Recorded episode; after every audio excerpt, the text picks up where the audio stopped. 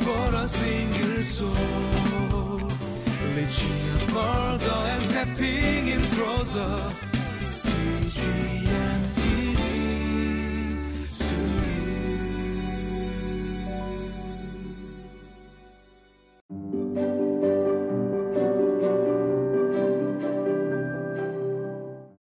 Speaking about money, sometimes it's not easy for many people, but Jesus included the aspect of money.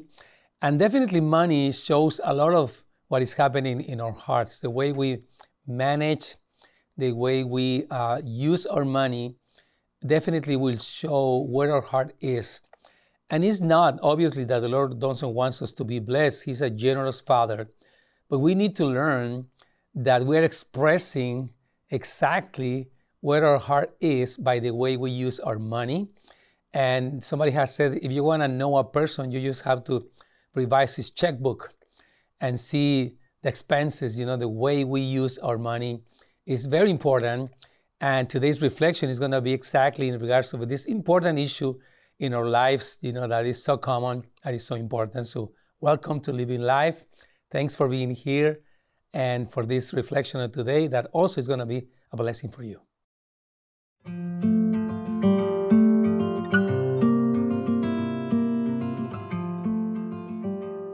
Luke chapter 16, verses 1 through 18. Jesus told his disciples there was a rich man whose manager was accused of wasting his possessions. So he called him in and asked him, What is this I hear about you? Give an account of your management because you cannot be manager any longer. The manager said to himself, What shall I do now? My master is taking away my job. I'm not strong enough to dig, and I am ashamed to beg. I know what I'll do so that when I lose my job here, people will welcome me into their houses. So he called in each one of his master's debtors.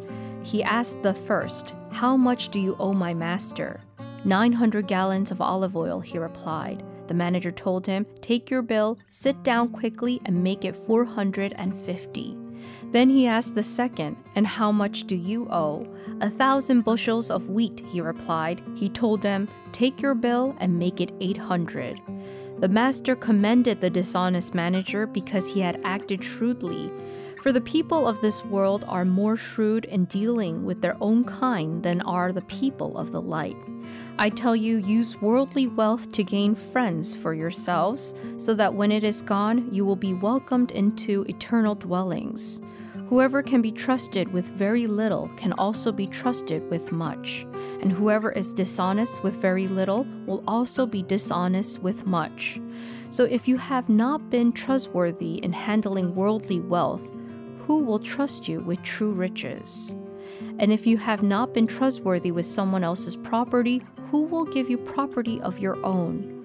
No one can serve two masters. Either you will hate the one and love the other, or you will be devoted to the one and despise the other. You cannot serve both God and money.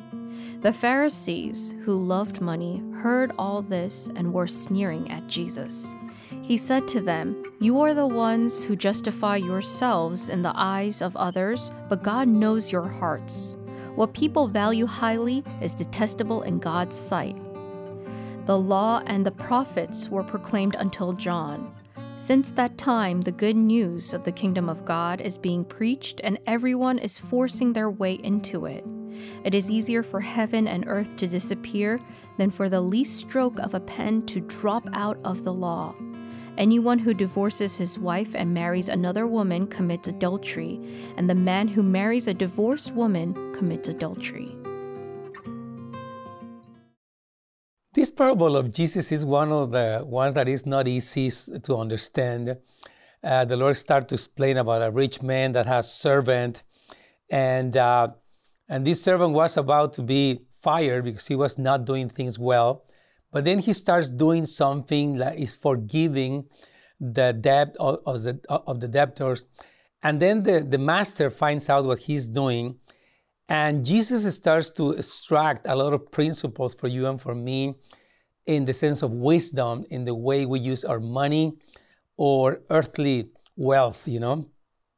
So, one of the things that Jesus uh, says is that we need to be wiser than the people of this world.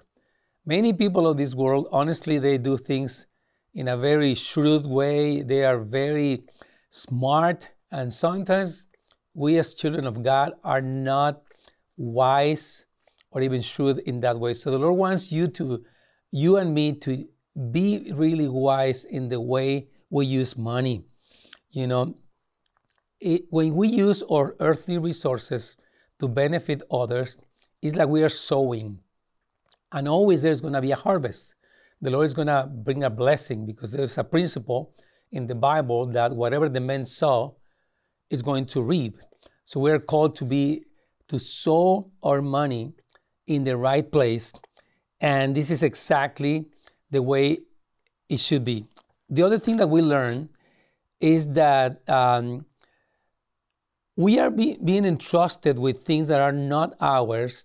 And if we can be faithful in others' ministry, then, then the Lord can grant us our own ministry. And that happened to me personally. I can share with you that I was serving by God's grace for 23 years in a church.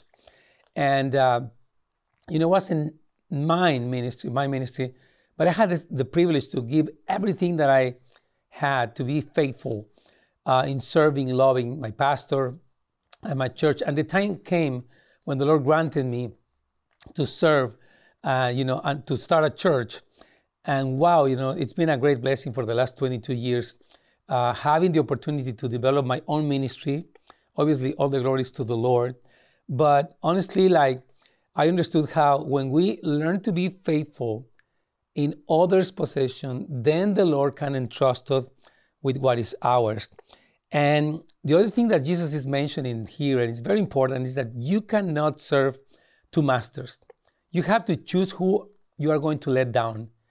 Either you get let down to money and then honor the Lord, or you honor the money and then you let down the, the Lord.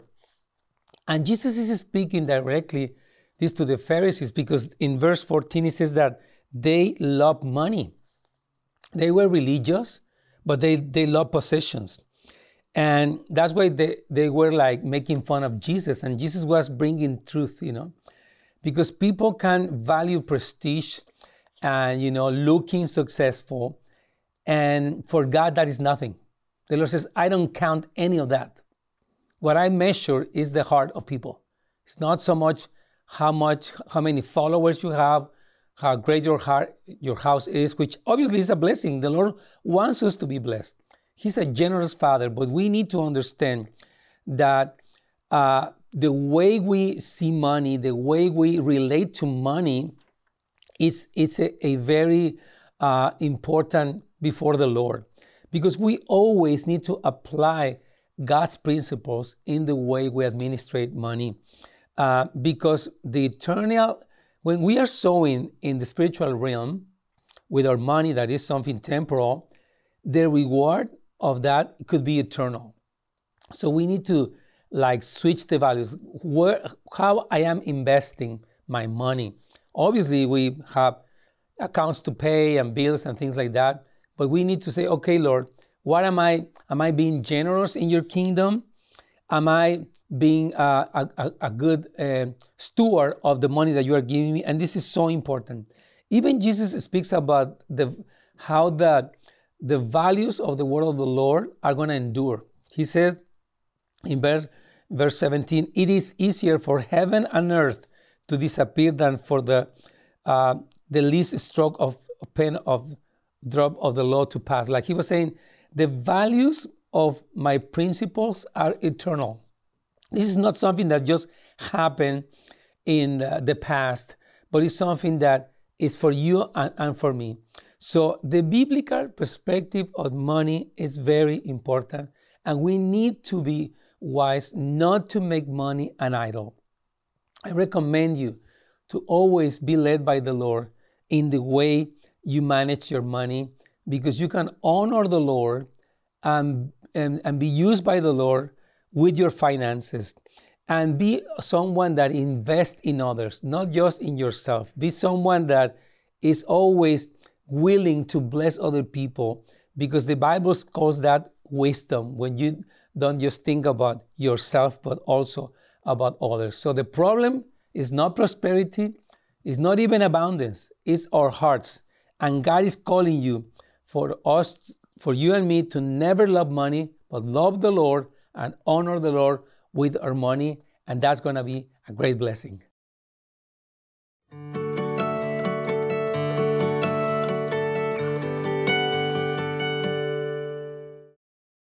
I am so glad to see how Jesus is always speaking about all of the issues related to our hearts, obviously, including money.